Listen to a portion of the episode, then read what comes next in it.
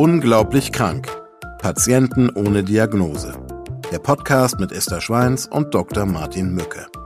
Eine Produktion von DVR in Zusammenarbeit mit Takeda. Ich bin Esther Schweins, ich bin Schauspielerin und Regisseurin. Ja, und seit ich denken kann, interessiere ich mich für Themen rund um die körperliche, geistige und seelische Gesundheit. Und in meinen Augen ist es extrem wichtig, dass Menschen mehr über die Funktionsweise ihres Körpers und auch über medizinische Zusammenhänge wissen. Denn nur so, glaube ich, können sie für Ärztinnen und Ärzte von Patienten auch zum Partner auf Augenhöhe werden. Mein Name ist Dr. Martin Mücke. Ich bin Leiter des Zentrums für seltene Erkrankungen am Universitätsklinikum Bonn.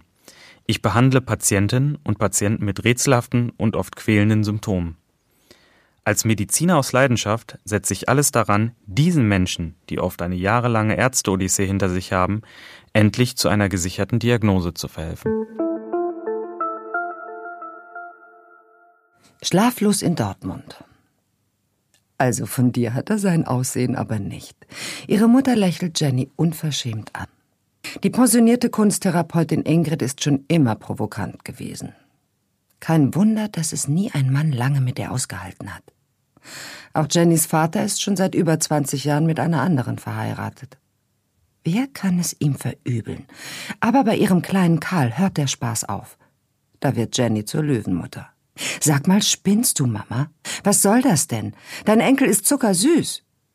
Na, du musst schon zugeben, dass er ein bisschen wie ein kleiner Troll aussieht. Mit seinem großen Kopf, der Knubbelnase, seinen buschigen Augenbrauen und diesen strubbeligen Haaren. Und wie süß er das Geschenk hält mit seinen kleinen Klauen, entgegnet Ingrid lachend.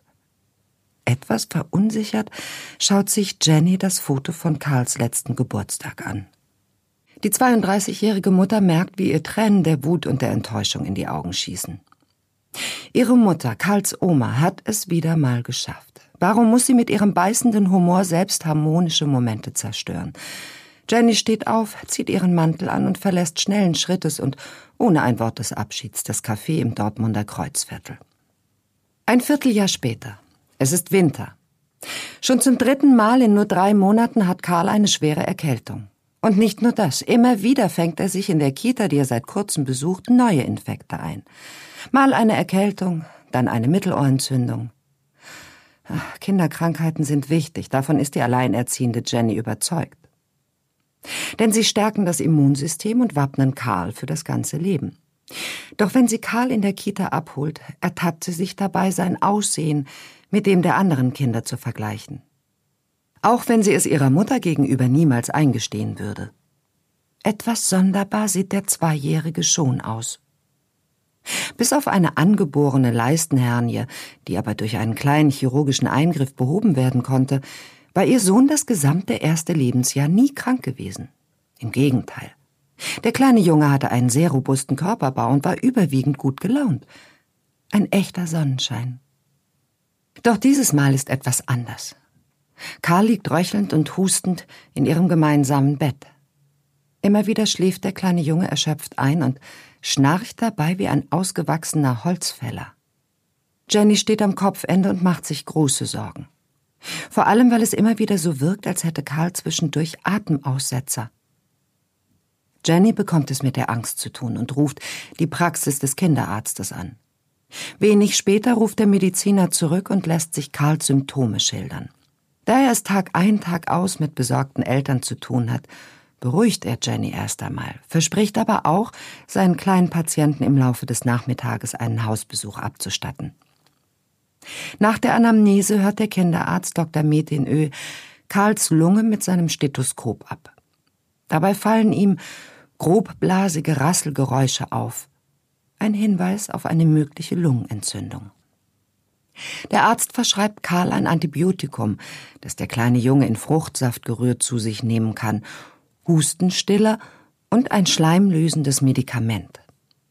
Sollte sich sein Zustand nicht verschlechtern, kann er sich zu Hause auskurieren und muss nicht ins Krankenhaus. Den Rest der Woche kommt der engagierte Hausarzt nun jeden Tag zu Jenny und ihrem Sohn nach Hause. Und schon am Freitag geht es Karl wesentlich besser. Doch das laute Schnarchen bleibt und bringt die junge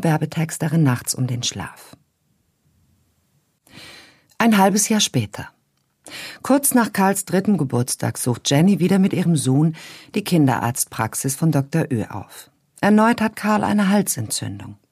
Bei der Untersuchung fällt Dr. Ö auf, dass Karls Zunge recht groß zu sein scheint. Und Jenny merkt an, dass sie das Gefühl habe, Karl spräche auch undeutlicher als seine Altersgenossen in der Kita. Der Arzt erklärt, dies wäre erstmal kein Grund zur Besorgnis. Ihm wären keine Normgrößen für Zungen bekannt. Es würde sich höchstwahrscheinlich von alleine auswachsen. Wachsen ist ein gutes Stichwort, denn für sein Alter ist Karl insgesamt recht klein. Mit seiner geringen Körpergröße liegt er gerade einmal auf der zehnten Perzentile. Dies bedeutet, dass 90 Prozent seiner Altersgenossen größer sind als er.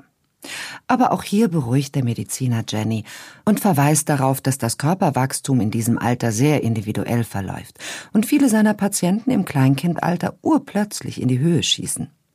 Außerdem habe ja auch nicht jeder Erwachsene die Gardemaße eines Profi-Basketballers. Wie zur Bestätigung erhebt sich der zierliche Mann kurz von seinem Stuhl und zwinkert freundlich. Einige Wochen später. Jennys Augenringe werden immer größer und sie verpasst sogar das erste Mal in ihrem Leben eine wichtige Deadline. So kann es nicht weitergehen. So viel steht fest. Doch nachts liegt sie neben einem menschlichen Sägewerk und Karl weigert sich vehement dagegen, allein in seinem Kinderbett zu schlafen. Jenny macht einen Termin in der Kinderklinik, um durch eine Polysomnographie den Ursachen für das Schnarchen und den unruhigen Schlaf ihres Sohnes auf die Spur zu kommen. Dort erfährt sie, dass Schnarchen bei Kindern oft pathologische Ursachen hat und Karls Probleme unbedingt kinderärztlich abgeklärt werden müssen. Drei Wochen später wird der Dreijährige von den Spezialisten in der Kinderklinik verkabelt. Seine Mutter und sein geliebter Plüschkoala dürfen im selben Raum übernachten. Am nächsten Morgen werten die Ärzte gemeinsam mit Jenny die Ergebnisse des nächtlichen Monitorings aus. Ganze 17 Mal hat Karls Atem innerhalb der achtstündigen Überwachung länger als 10 Sekunden ausgesetzt. Ein absolut alarmierendes Signal.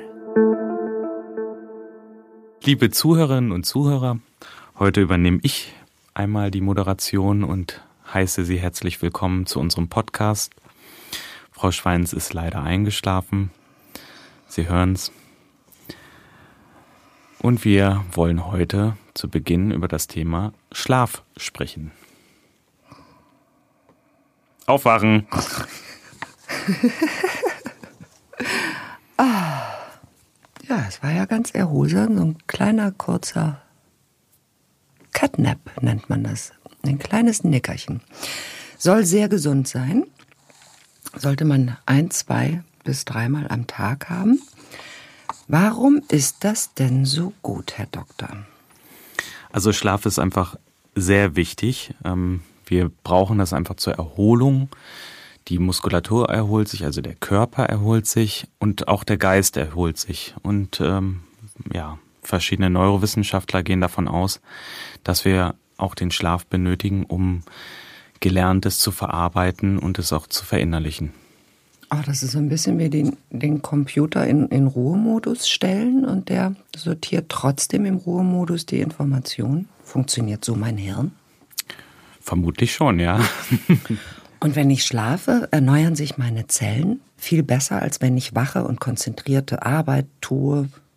Na, es ist eine, ähm, es sorgt dann auch zur Zellregeneration. Ne? Also Zellschäden werden behoben und ähm, einfach diese Erholungsphasen sind wichtig. Du brauchst ein gewisses Maß an Schlaf. Ne?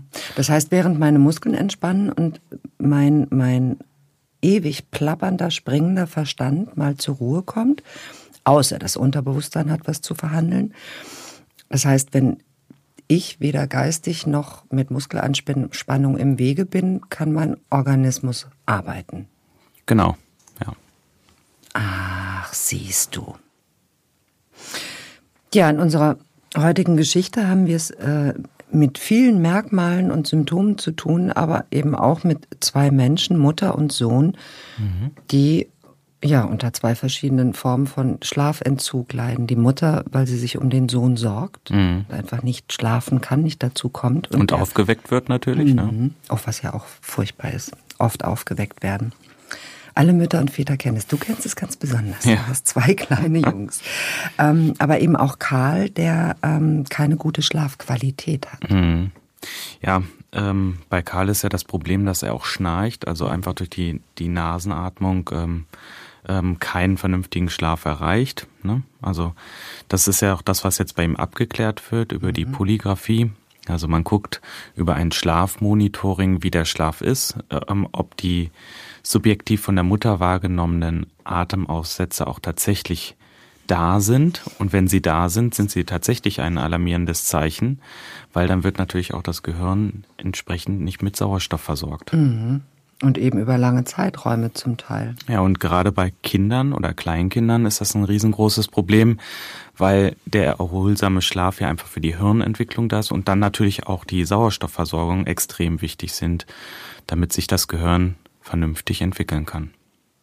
Und können denn ab Apnoes ähm, werden aber durchaus auch äh, durch anatomische Besonderheiten ausgelöst, wie Polypen und, und mhm. äh, eben zu große Rachenmandeln. ja, Verengung der Nasenschleimhäute beispielsweise, also so eine Septumdeviation nennt man das, dann eine Verschiebung äh, der Nasenzwischenwand. Oder beispielsweise ähm, auch ein großes Problem, ähm, was ja für die das sogenannte obstruktive Schlafapnoe-Syndrom Obstruktiv, kannst du Obstruktiv, erklären, ja, bedeutet einfach, dass es, ähm, dass es verengt ist, beispielsweise durch die äh, sogenannte Schlundmuskulatur, die ist dann äh, ja äh, angespannt. sehr angespannt oder äh, und, und sorgt dann dafür, dass entsprechend dann halt die Atmung behindert wird darunter. Ne? Das sehr häufig betroffen sind Menschen davon, die sehr übergewichtig, also unter einer Adipositas leiden. Mhm und ähm, deswegen ist das einer der Hauptrisikofaktoren auch für das Schlafapnoe-Syndrom, mhm. also das Übergewicht. Ne? Andere Probleme sind beispielsweise auch Alkohol, ne? alles was halt auch so zu einer Entspannung der Schlundmuskulatur führen kann. Weil die sich dann bewegen kann im Luftstrom. Ja, genau. Das berühmte Gaumensegel, das dann ja, so Und die Zunge da nach hinten mhm. rutscht. Ne? Das ist, sind halt ähm, alles Punkte, die eine Rolle spielen können. Das sehen wir natürlich hoffentlich bei Karl jetzt nicht. ähm, aber wir wollen ja auch ähm, auf andere Personen eingehen, die ein bisschen älter sind vielleicht. ähm, ist es verrückt finde ich ja, das Schnarchen als solches, das ist ja da passiert ja was Heftiges. Also es ist laut, anatomisch passiert was, was, wenn man das im bewussten Zustand macht. Mhm. Man kann, also eigentlich kann man sich nicht vorstellen, dass der Schnarchende nicht von selber erwacht. Mhm. ja, meistens ist es ja so, ne? Also das ist ja auch gerade das, was untersucht wird dann in einem Schlaflabor oder über die Polygraphie. Ähm, ob derjenige dann halt auch in der Nacht die entsprechenden Schlafphasen erreicht. Also die Polygraphie misst jetzt erstmal nur den äh, Sauerstoffgehalt im Blut, ob es mhm. da ähm, eine deutliche Absenkung ähm, kommt.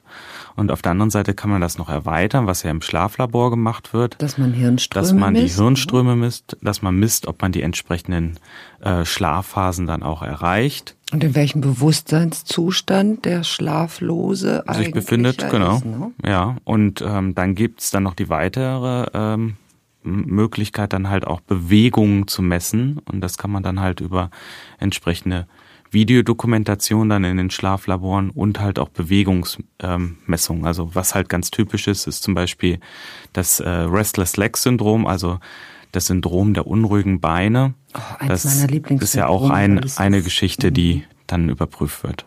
Oh, die Armen. Oh, da müssen wir auch noch mal drüber sprechen. Nee, wir haben da schon mal drüber gesprochen. Wir sprechen da noch drüber. Wir sprachen privat darüber. Wahrscheinlich. Eine, ähm, ja, das Restless Leg Syndrom ist ein Thema für sich. Es gibt so viele Auslöser dafür, so viele Menschen, die darunter leiden. Und wer es mal hatte und hoffentlich in der Vergangenheit darüber sprechen kann, weiß, wie furchtbar und eben nicht nur unangenehm das ist. Das ist wirklich eine Angelegenheit. Aber anderes Thema. Ähm, was passiert denn mit jemandem, der dauerhaft unter Schlafentzug leidet? Also es gibt halt die diversesten äh, Symptome, die dann auftreten können. Also wir haben Vergesslichkeit, verminderte Leistungsfähigkeit, die dann auftreten kann, Depressivität, mhm. Potenz, Libido-Störung beispielsweise auch, morgendliche Kopfschmerzen. Also es gibt eine ganze Latte an äh, Symptomen, die auftreten können, wenn man halt nicht vernünftig viel Schlaf bekommt. Also alles, äh, was so zur Regeneration ähm, benötigt wird, kann auch eingeschränkt sein dann. Ne? Also eben alles. Also ja, es kann dann in vielerlei Hinsicht oder in fast jederlei Hinsicht nicht so gut gehen. Und es gibt aber verschiedene Schlaftypen. Ne? Es gibt Menschen, die brauchen nur Kurzschlaf. Andere sagen, wenn sie keine acht Stunden haben, dann sind sie nicht zu gebrauchen. Ja, so fünf bis neun Stunden ist so dieses Delta, das man so kennt. Ne? Also mhm. das sollte man schon erreichen, wenn man dann halt nur ein, zwei Stunden am Tag schläft oder in der Nacht schläft, mhm. besser gesagt.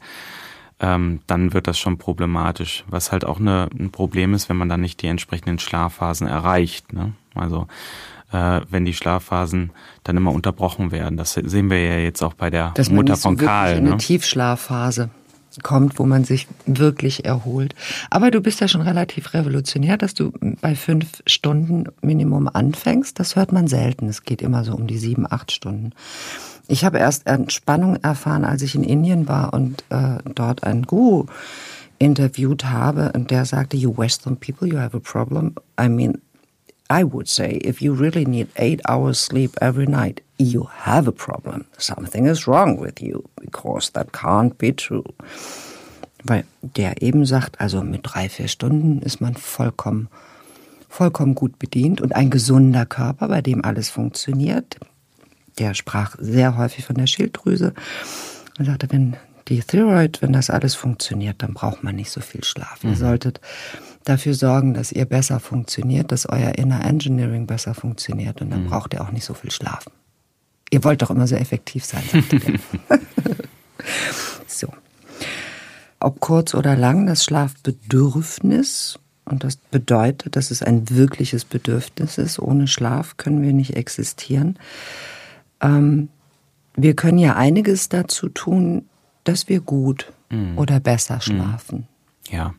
Also gibt es verschiedene Sachen. Also ganz, ganz wichtig ist eine vernünftige Schlafhygiene. Also das, das bedeutet, dass man dann auch entsprechend überlegt, ähm, äh, also wann gehe ich zu Bett, dass man da einen Rhythmus reinbekommt, dass man vielleicht dann nicht kurz vorm Schlafengehen dann noch lange Fernseh guckt, also gerade das blaue Licht, zum Beispiel auch am Handy. Ne? Also mhm. distanzi distanzieren Sie sich von Ihrem Handy abends, legen Sie es auch am besten in einen anderen Raum, dass Sie gar nicht auf die Idee kommen, dann vorm Schlafengehen nochmal drauf zu gucken. Das alles hilft. Andere Punkte sind Verzicht auf Alkohol natürlich. Also Alkohol ist ja naja, ein gutes Mittel vielleicht zum Einschlafen. Ja, ist so für viele das Schlafunfall, mhm. ne? Problematisch wird's dann, ähm, da man dann in der zweiten Nachthälfte vor allen Dingen dann häufiger aufwacht. Das sieht mhm. man häufig unter Alkohol. Ja, und dann ganz typisch ähm, ähm, für die Menschen, die vielleicht Schlafprobleme haben, vielleicht ein ganz kleiner Tipp. Versuchen Sie es doch einfach mal, dass Sie eine halbe Stunde später ins Bett gehen oder eine halbe Stunde früher aufwachen. Das hilft häufig einfach, um dann wieder einen vernünftigen Schlafrhythmus zu bekommen. Ach, so einfach kann es sein. Aber das heißt, dass eben, dass man sich auf seinen Schlaf, sein, seine Schlafumgebung, wie leite ich Schlaf ein, auf sein Schlafbedürfnis, dass das tatsächlich eine, eine Sache ist, auf die man sich wirklich konzentrieren mhm. kann, die man planen sollte und die man zu einer Priorität machen sollte, wenn man sich gesund fühlen möchte genau. oder gesund sein möchte. Das ist sowas, der Schlaf wird so dem Zufall überlassen oder das passiert irgendwie, da rutsche ich am Abend so rein, mal gucken, was der Abend bringt. Und ja, die meisten Menschen beschäftigen sich eben mit vielen Dingen, die gar nicht zielführend sind. Auch dieses Zwanghafte ist ganz problematisch, dass man sagt, ich muss jetzt unbedingt schlafen gehen. Also das Wichtige ist einfach, dass man ins Bett geht, wenn man sich müde fühlt. Also wenn man dann den Punkt natürlich verpasst, dann ist auch schlecht. Aber ähm, alle anderen Methoden, die man dann so äh, versucht zu nutzen, also zum Beispiel auch ähm, Schlafmittelgebrauch, ein ganz schwieriges Thema. Äh, das hilft vielleicht für kurze Phasen. Da sei aber auch nochmal dran äh, darauf hingewiesen, dass halt auch ein langfristiger äh, Benzodiazepin, also ein Schlafmittelgebrauch beispielsweise, ähm, zur Abhängigkeit führt. Und wenn man es dann absetzt, hat man noch mehr Probleme, wieder in den vernünftigen Schlaf reinzukommen. Also das ist für kurze Phasen, in denen es absolut notwendig ist, dass man abschaltet, ist das, ist das gut und hilfreich? Ja, wenn es gar nicht anders geht, mhm. ne? Aber dann auch nur nach ähm, Rücksprache mit dem Arzt. Und ähm, was man auch wissen muss, ist, es gibt ja auch die pflanzlichen Schlafmittel. Ach, ich bin ne? ein ganz großer Fan von Baldrian. Ja, und dann ähm, sind die Patienten häufig einfach enttäuscht, weil sie das dann einnehmen und sagen, es hat ja gar nichts bei mir bewirkt. Mhm. Hier ist ganz wichtig, dass gerade diese pflanzlichen Mittel häufig einfach eine längere Einnahme benötigen, so dass es dann funktioniert. Mhm. Ne? Und auf der anderen Seite sind die halt jetzt nicht so potent, dass sie dann unbedingt ähm, ja immer schlaffördernd wirken. Ne? Naja, aber zumindest regt man sich dann nicht so darüber auf, dass man nicht einschlafen kann. Genau. also Baldrian wirkt auf jeden Fall. Magnesium ist auch etwas, was am Abend beruhigt und entspannt. Also es gibt vielerlei Gründe für, für Schlaflosigkeit oder schwer in den Schlaf kommen. Manchmal ist auch zu viel Ruhe am Tag nicht gut, um nachts noch gut schlafen zu können. Das stimmt, ja. Du und sage, Vorschlafen und Nachschlafen? Geht das? Also, also ich würde sagen, nein. Mhm. Also ähm, ich weiß nicht, wenn man es ja mal versucht, lange zu schlafen, dann ist man ja meistens deutlich erschöpfter als äh, ähm, dann wieder fit. Also mhm. wenn ich irgendwie 12, 13 Stunden schlafen würde, dann äh, ich glaube, dann wäre ich noch mehr gerädert. Da ich weiß nicht, wie es bei dir ist.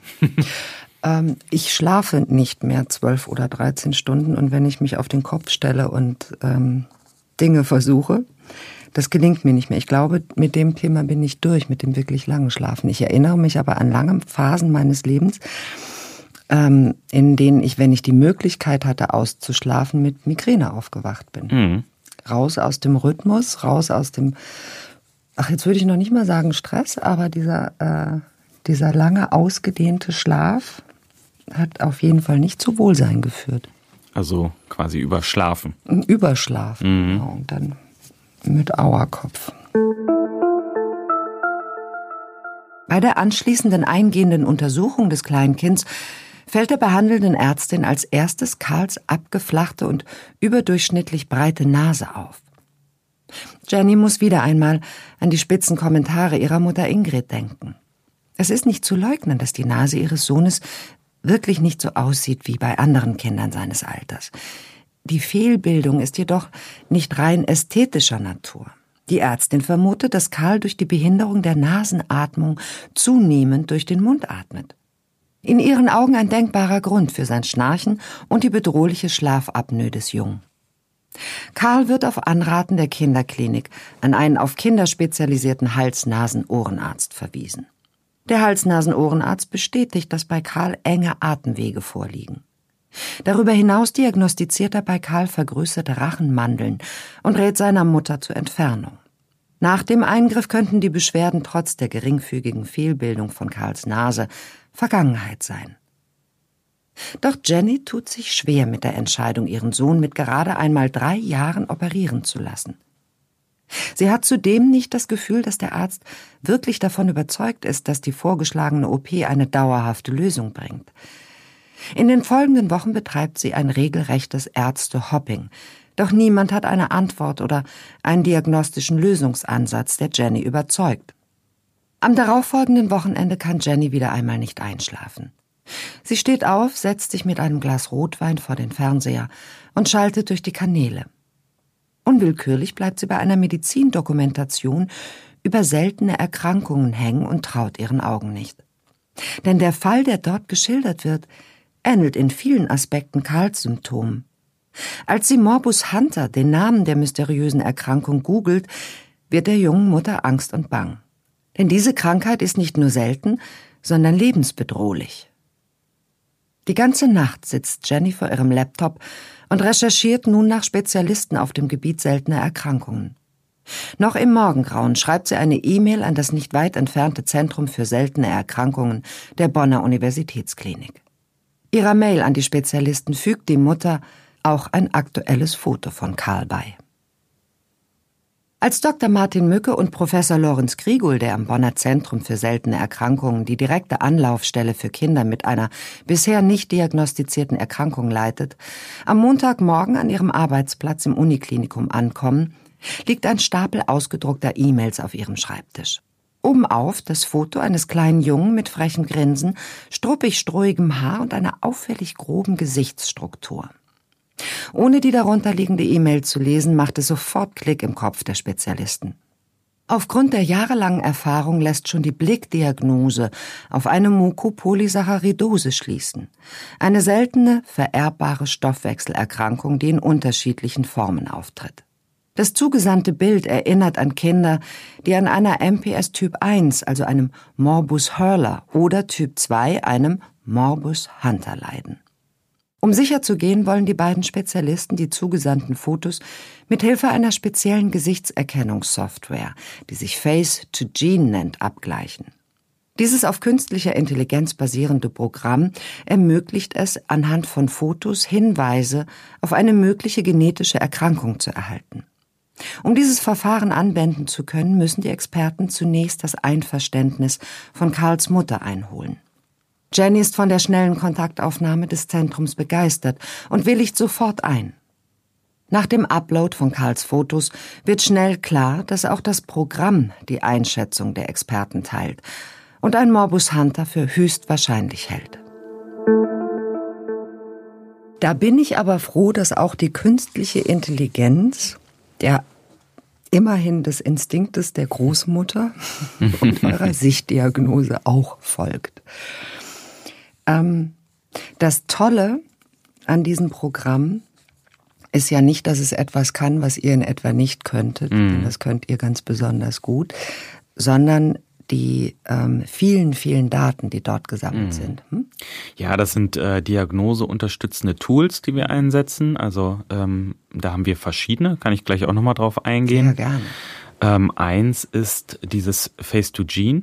Mhm. Das ist ein System, man muss sich das so vorstellen wie eine App. Ja, also man kann hier äh, Patientenfotos natürlich datenschutzkonform einlesen, mhm. ähm, dürfen auch nur Ärzte nutzen mhm. in, dem, in diesem Fall ähm, wird, wird das Patientenfoto eingelesen oder man kann direkt von dem Patienten ein Foto machen und dann wird es in Datenbanken abgeglichen. Und ähm, das System setzt verschiedene Bildpunkte und kann über diese gesetzten Bildpunkte dann sogenannte Dysmorphien, also Veränderungen mhm. der, der Gestalt quasi oder mhm. des, des Gesichtes erfassen und das dann in einer großen Datenbank, wo ganz viele verschiedene Syndrome oder mhm. ähm, Erkrankungen ähm, aufgelistet sind, dann mit Erkrankungen oder Fotos von Erkrankten vergleichen. Also ein ganz tolles System, das immer besser wird mit der Zeit, je mehr Fotos je natürlich mehr, drin sind. Ne? Und ähm, hier ist aber wichtig, dass man dieses Tool einfach äh, nur nutzen kann zur Diagnoseunterstützung, hatte ich vorhin schon gesagt. Ja. Ähm, also man kann nicht sagen, wenn da jetzt ein Ergebnis rauskommt, ähm, ja, hallo Patient oder Patientin, du hast das und das Syndrom. Das geht natürlich nicht. Man muss es dann abgleichen mit den klinischen Daten, mhm. mit den genetischen Daten.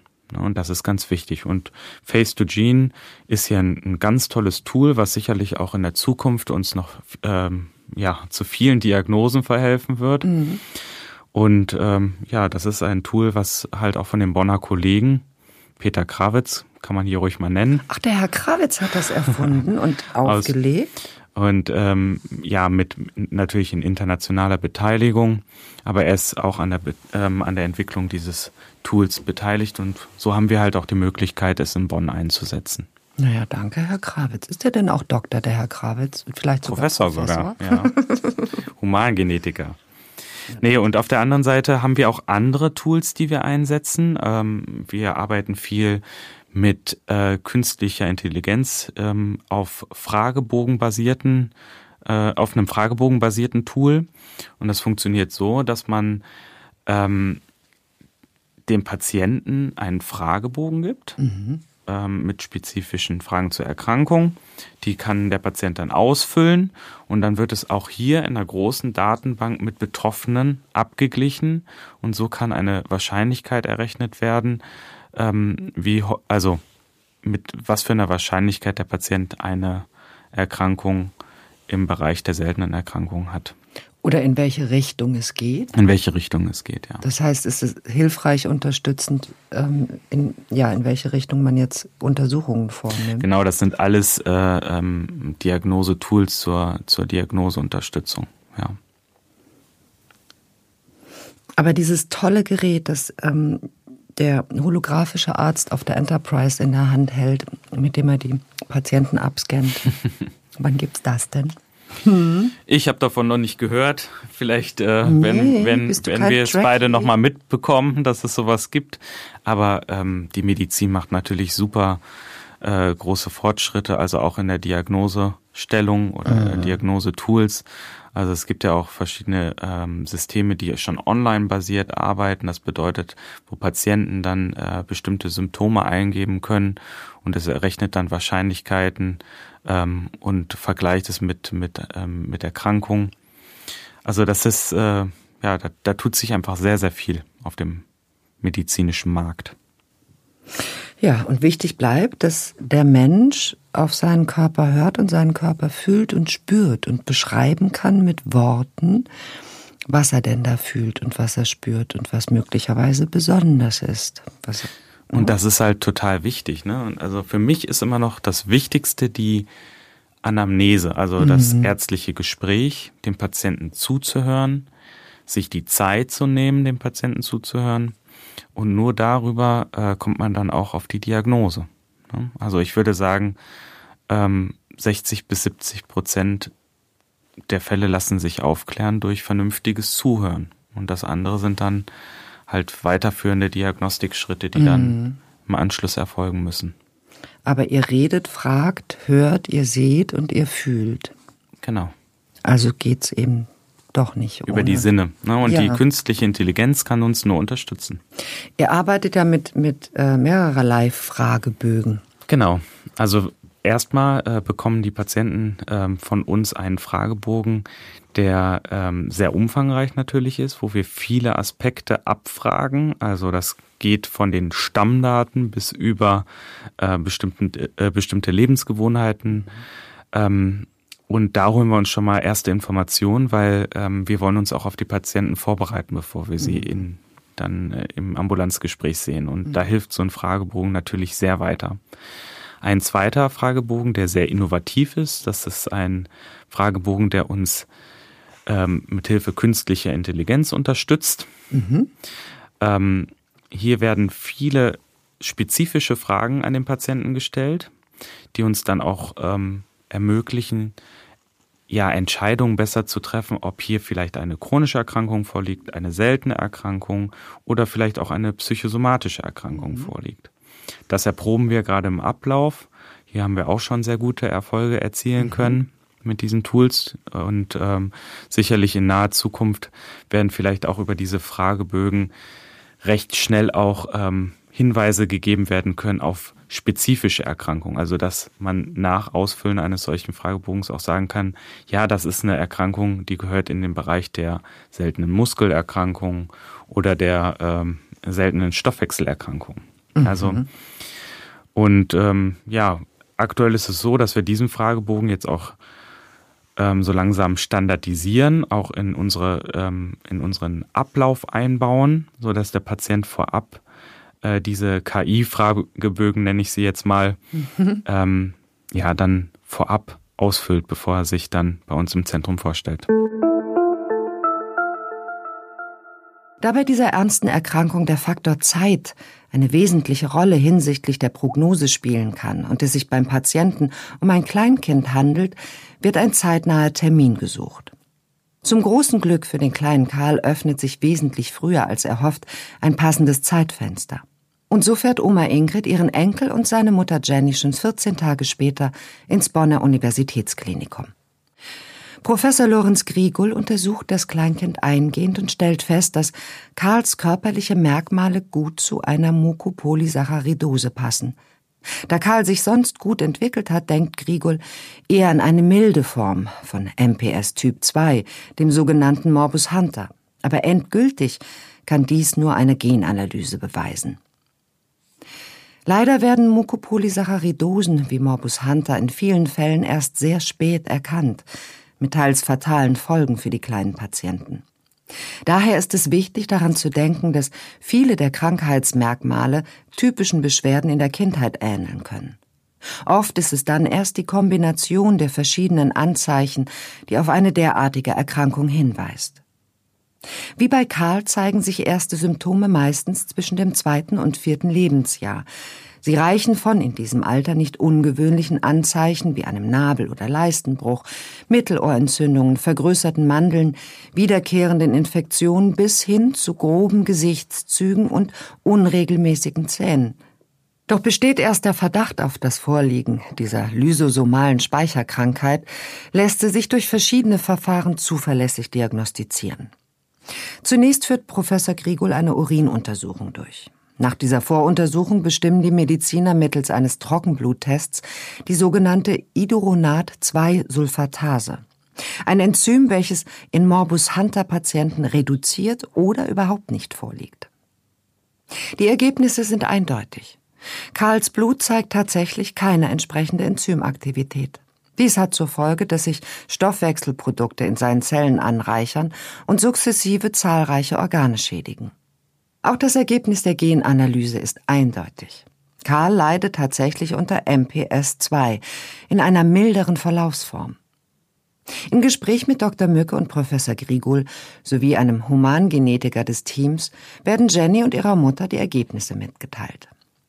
Die Ärzte erläutern, dass Morbus Hunter nahezu ausschließlich bei Männern oder Jungen auftritt. Patienten mit Morbus Hunter können seit einigen Jahren mit einer Enzymersatztherapie, kurz EET, behandelt werden. Ziel der EET ist es, den erblich bedingten Enzymmangel auszugleichen und die Symptome zumindest zu stabilisieren. Außer der EET können Begleittherapien wie etwa eine Physiotherapie sinnvoll sein. Karl hat Glück im Unglück denn die Ausprägung seiner Erkrankung ist mild und die Diagnose erfolgte früh. Auch liegen in seinem Fall keine in schweren Verlaufsformen von MPS II nicht unüblichen neurologischen Schädigungen vor. Diese können schlimmstenfalls zu schweren geistigen Behinderungen der Patienten führen. So ist die Familie froh, endlich eine gesicherte Diagnose zu haben und mit Karls Behandlung beginnen zu können. Karl leidet äh, unter Morbus Hunter. Das ist eine lysosomale Speicherkrankheit. Und das musst du uns jetzt erklären. Mhm. Also ich hätte schon mal gerne gewusst, was überhaupt Lysosomen sind. Mhm.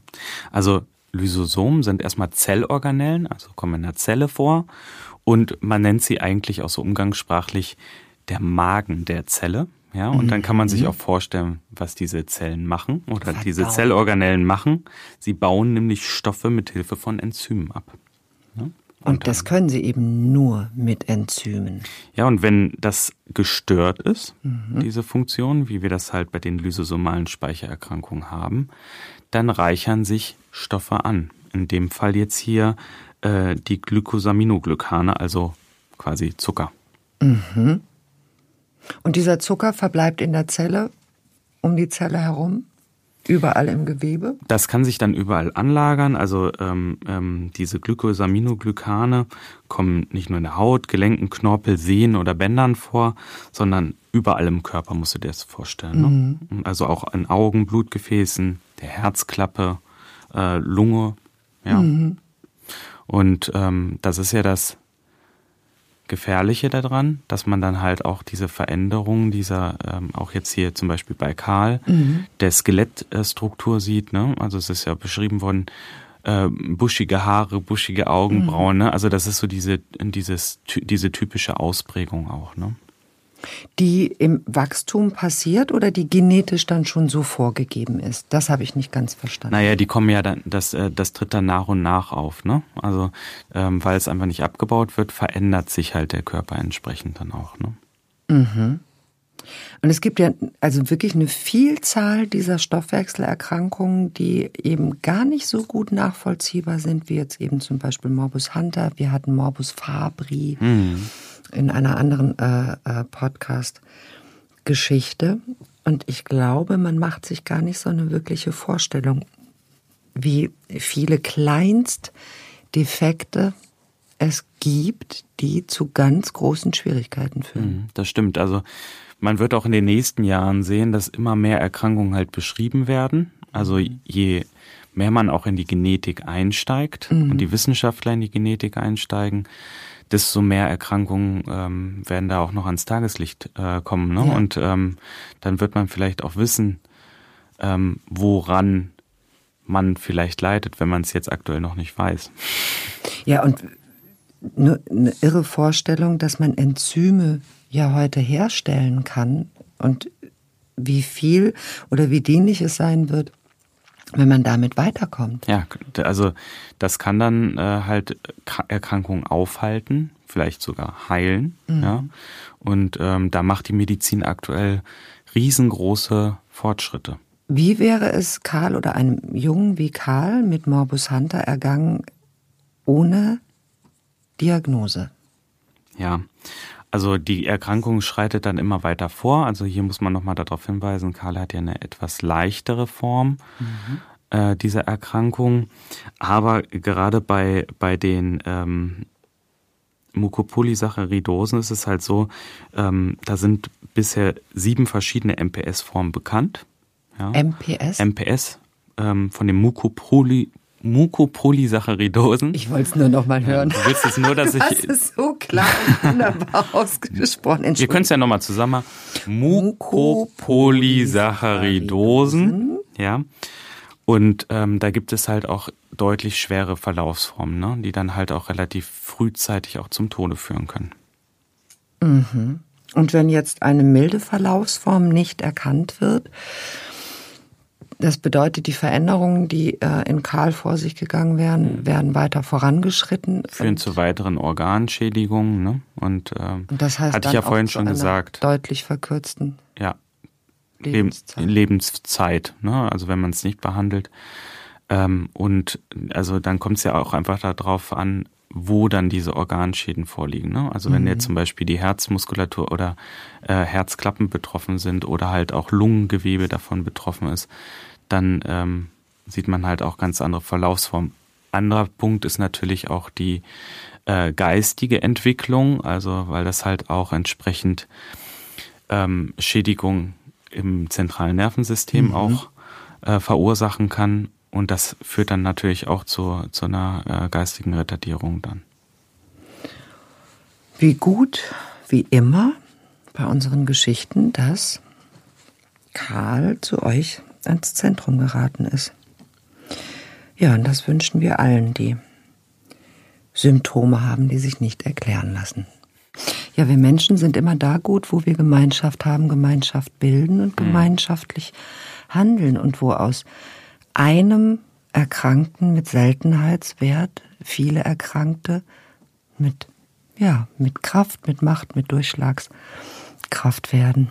Das bringt uns dann wieder zu unserem schönen Motto. Mhm. Ne? Selten ist ja immer noch viel zu oft. Und deswegen teilen Sie gerne Ihr neues Wissen und schauen Sie genau hin und geben Sie gut Acht auf sich und auf andere.